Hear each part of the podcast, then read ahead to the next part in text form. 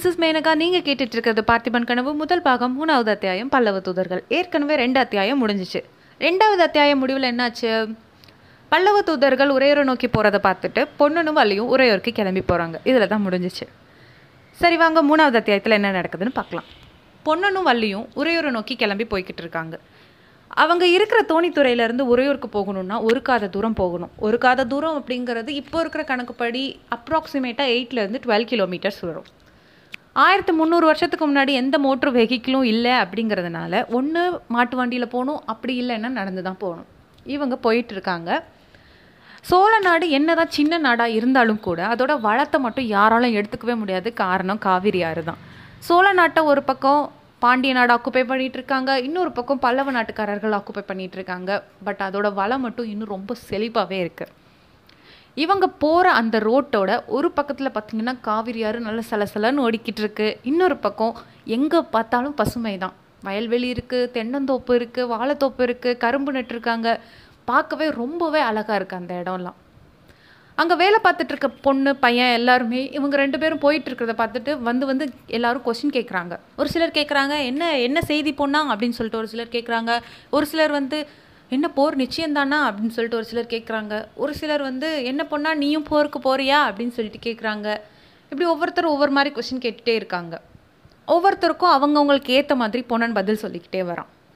ஒரு சிலர்கிட்ட ஆமாம் போர் நிச்சயம்தான். நம்ம ராஜா கப்பம் கட்ட போகிறது கிடையாது. எல்லாரும் அவங்கவுங்க வாழையும் வேலையும் எடுத்துகிட்டு வந்துருங்க. அப்படின்னு சொல்லிட்டு ஒரு சிலர்கிட்ட சொல்கிறான் ஒரு சிலர்கிட்ட எனக்கு என்னப்பா உனக்கு தெரிஞ்சதானே எனக்கும் அப்படின்னு சொல்லிட்டு சொல்கிறான் உடனே அவங்கெல்லாம் வந்து என்ன பொண்ணா உனக்கு தெரியாதா? நீ தானே இந்த சோழ நாட்டோட பெரிய மந்திரியே அப்படின்னு சொல்லிட்டு சொல்கிறாங்க இதெல்லாம் கேட்கும்போது வள்ளிக்கு ரொம்ப பெருமையாக இருக்குது ஒரு சிலர் வந்து என்ன பொண்ணா நீயும் போருக்கு போகிறதானே அப்படின்னு கேட்குறத பார்த்தோன்னேவும் வள்ளிக்கு அப்படியே ரொம்ப கோவமாக வருது. அவங்களுக்கு பொன்னன் பதில் சொல்கிறான் இது என்ன என் விருப்பமா? மகாராஜாவோட விருப்பம். கூப்பிட்டா போவேன் அப்படின்னு சொல்லிட்டு பொன்னன் சொல்கிறான் அவங்க போனதுக்கப்புறம் வள்ளிக்கிட்ட பார்த்தியா இவங்க இப்படிலாம் கொஷின் கேட்குறாங்க நான் போருக்கு போகலன்னா எவ்வளோ அசிங்கம் அப்படின்னு சொல்லிட்டு கேட்குறான் உடனே வள்ளி சொல்கிறான் உன்னை யார் போருக்கு போவேணான்னு சொன்னது? மகாராஜா உன்னை போருக்கு அழைச்சிட்டு போனால் நீ என்ன அழைச்சிட்டு போ? அவ்வளோதானே அப்படின்னு சொல்லிட்டு சொல்லிட்டு இருக்கா. இப்படி பேசிக்கிட்டே அவங்க உரையுறை வந்து சேர்றாங்க.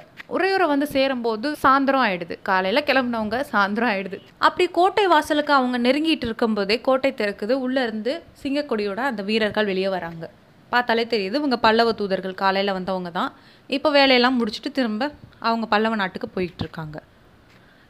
பொன்னனும் வள்ளியும் உள்ளே வராங்க. கோட்டைக்குள்ளே அங்கங்கே வந்து கும்பல் கும்பலாக மக்கள் நிற்கிறாங்க பொன்னனும் வள்ளியும் அதே மாதிரி ஒரு கும்பலில் போய் நின்றுக்கிறாங்க அங்கே ஒருத்தன் வந்து இந்த பல்லவ தூதர்கள் வந்தப்போ அரண்மனையில் என்ன நடந்துச்சு அப்படிங்கிறத எக்ஸ்பிளைன் பண்ணிகிட்டு இருக்கான். இதை வந்து பொன்னனும் வள்ளியும் நின்று கேட்குறாங்க அந்த கதையை சொல்கிறவன் வந்து சொல்லிகிட்டு இருக்கான்.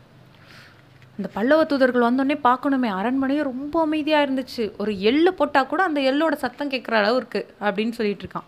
யோசிச்சு பாருங்கள் குண்டூசியை விட எள்ளு ரொம்ப குட்டியாக இருக்கும். அந்த சத்தம் கூட கேட்குற அளவுக்குன்னா மூச்சு கூட விட்டுருக்க மாட்டாங்க போல். அப்படின்னு சொல்லிட்டு சொல்லிகிட்டே இருக்கான். ரொம்ப அமைதியாக இருந்துச்சு. அந்த பல்லவ தூதர்களை கூட்டிகிட்டு வாங்கன்னு ராஜா சொல்லும்போது அப்படியேவும் ஒரு குரலில் இருந்த கம்பீரம் இருக்கே அப்படின்னு சொல்லிட்டு இருக்கான். அந்த தூதர்கள் வர்றாங்க. வந்தோடனே என்ன செய்தி அப்படின்னு சொல்லிட்டு மகாராஜா கேட்குறாரு மகாராஜா வந்து பெரிய சிம்மாசனத்தில் உட்காந்துருக்காரு சுற்றி இருக்கிற சேனாதிபதி மந்திரி இளவரசர் எல்லாரும் அவங்கவுங்க பிளேஸில் உட்காந்துருக்காங்க அந்த தூதர்கள் வந்து சொல்கிறாங்க திருலோக சக்கரவர்த்தி காஞ்சி மண்டலாதிபதி சத்ரு சம்ஹாரி நரசிம்ம பல்லவராயருடைய தூதர்கள் நாங்கள் அப்படின்னு சொல்லிட்டு சொல்கிறாங்க உடனேவும் இப்படி சொல்லிகிட்டு இருக்கும்போதே நடுவில் அந்த அரண்மனையிலலாம் விகட கவிலாம் இருப்பாங்கல்ல அதில் ஒருத்தன் எந்திரிச்சு திருலோக சக்கரவர்த்தியா? எந்த லோகத்துக்கு சக்கரவர்த்தி? அதில் பாதாள லோகமா இல்லை இந்திரலோக சந்திரலோகமா? அப்படின்னு சொல்லிட்டு கிண்டல் பண்ணுறான் சுற்றி இருக்கிறவங்களாம் சிரிக்கிறாங்க. அந்த தூதருக்கு ஒரு மாதிரி அசிங்கமாயிடுது. கொஞ்சம் அமைதியாக சமாளிச்சுட்டு சொல்கிறார் இந்த மாதிரி உங்கள் தாத்தா காலத்துலேருந்து நீங்கள் கட்டிட்டு வந்த கப்பத்தை வந்து இந்த ஆறு வருஷமாக நீங்கள் கட்டலை. அதுக்காக முகாந்திரம் கேட்டு பல்லவ சக்கரவர்த்தி எங்களை அனுப்பி வச்சிருக்காரு. அப்படின்னு சொல்லிட்டு அந்த தூதர் சொல்லிகிட்டு இருக்கான்.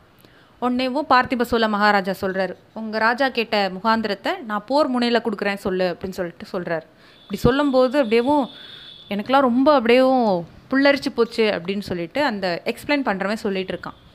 இதெல்லாம் கேட்டோடனே அடுத்து என்ன நடந்துச்சு? அடுத்து என்ன நடந்துச்சுன்னு சுற்றி இருக்கவங்களும் ஒரு க்யூரியாசிட்டியோட கேட்குறாங்க அப்புறம் அவன் எக்ஸ்பிளைன் பண்ணுறான் இப்படி சொன்னோடனேவும் அந்த வீரனுக்கு வந்து அந்த தூதருக்கு வந்து கொஞ்சம் அதிர்ச்சி ஆயிடுச்சு. அதுக்கப்புறம் சமாளிச்சுட்டு அவர் சொல்கிறாரு அப்படி நீங்கள் போருக்கு தான் வரதா இருந்தால் சக்கரவர்த்தி உங்களை போருக்கு தயாராக சொன்னார். இந்நேரத்துக்கெல்லாம் அங்கே பல்லவ நாட்டிலேருந்து வீரர்கள்லாம் கிளம்பியிருப்பாங்க அப்படின்னு சொல்கிறாங்க போர்னு நீங்கள் முடிவு பண்ணிட்டீங்க. அதனால் போருக்கான இடத்தையும் போருக்கான நாளையும் நீங்களே வந்து முடிவு பண்ணி சொல்லுங்கன்னு சொல்லிட்டு சக்கரவர்த்தி சொல்லியிருக்காரு அப்படின்னு சொல்லிட்டு அந்த தூதர் சொல்கிறான் உடனே பார்த்திப சோழ மகாராஜா சொல்கிறாரு இந்த மாதிரி புரட்டாசி பௌர்ணமி அன்னைக்கு வெண்ணாற்றங்கரையில் நம்ம பார்க்கலாம் அப்படின்னு சொல்லி சொல்லிடுறாரு. இதை கேட்டோடனே பல்லவ தூதர்கள் வந்து கிளம்பி போகிறாங்க சுற்றி இருக்கிறவங்க அந்த சோழ நாட்டுக்காரங்கள்லாம் வெற்றிவேல் வீரவேல்னு கத்துறாங்க. இங்கே எக்ஸ்பிளைன் பண்ணுறதை கேட்டுட்டு இருக்கவங்களும் வெற்றிவேல் வீரவேல் அப்படின்னு சொல்லிட்டு கத்துறாங்க. பொண்ணுன்னு சேர்த்து கத்துறான். அதுக்கப்புறம் கதை முடிஞ்சு எல்லோரும் சேர்ந்து கிளம்பி போகிறாங்க பொண்ணனும் வள்ளியை கூட்டிகிட்டு வர்றான் இந்த கதையெல்லாம் கேட்டு முடிச்சு அவங்க வர்றதுக்குள்ளே நைட் ஆகிடுச்சு அதனால சுற்றி இருக்கிற எல்லா ஏரியாலையும் வந்து அகல் விளக்கு அப்போ லைட்டு கிடையாதுல்ல அதனால எல்லா இடத்துலையும் தீப்பந்தம் அகல் விளக்கு இதெல்லாம் பொருத்தி வச்சுருக்காங்க. இவங்க வந்துகிட்டே இருக்கும்போதே ஒரு இடத்துல இருந்து ஒரு பெரிய மாளிகையிலேருந்து இந்த ட்ரம்ஸ் அடிக்கிற சத்தம் கேட்குது தம் தம் அப்படின்னு சொல்லிட்டு. கொஞ்ச நேரத்துல எல்லாம் சுற்றி இருக்கிற எல்லா மாளிகை எல்லா கோபுரங்கள்ல இருந்தும் எல்லா இடத்துலையும் இருந்து அடிக்க ஆரம்பிக்கிறாங்க. கொஞ்ச நேரத்துலேயே அந்த சத்தம் வந்து யுத்தம் யுத்தம்னு கேட்க ஆரம்பிக்குது.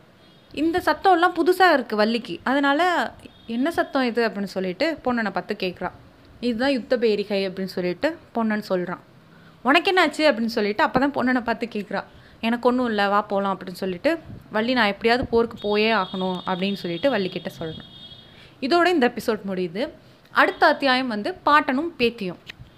அடுத்த அத்தியாயம் அடுத்தடுத்த எபிசோட்ஸில் பார்க்கலாம். Once again this is Menaka நீங்கள் கேட்டுட்டு இருக்கிறது பார்த்திபன் கனவு. மூணாவது அத்தியாயம் பல்லவ தூதர்கள். இதோட முடிஞ்சிச்சு. அடுத்த அத்தியாயம் பாட்டனும் பேத்தியும். அடுத்தடுத்த எபிசோட்ஸில் பார்க்கலாம்.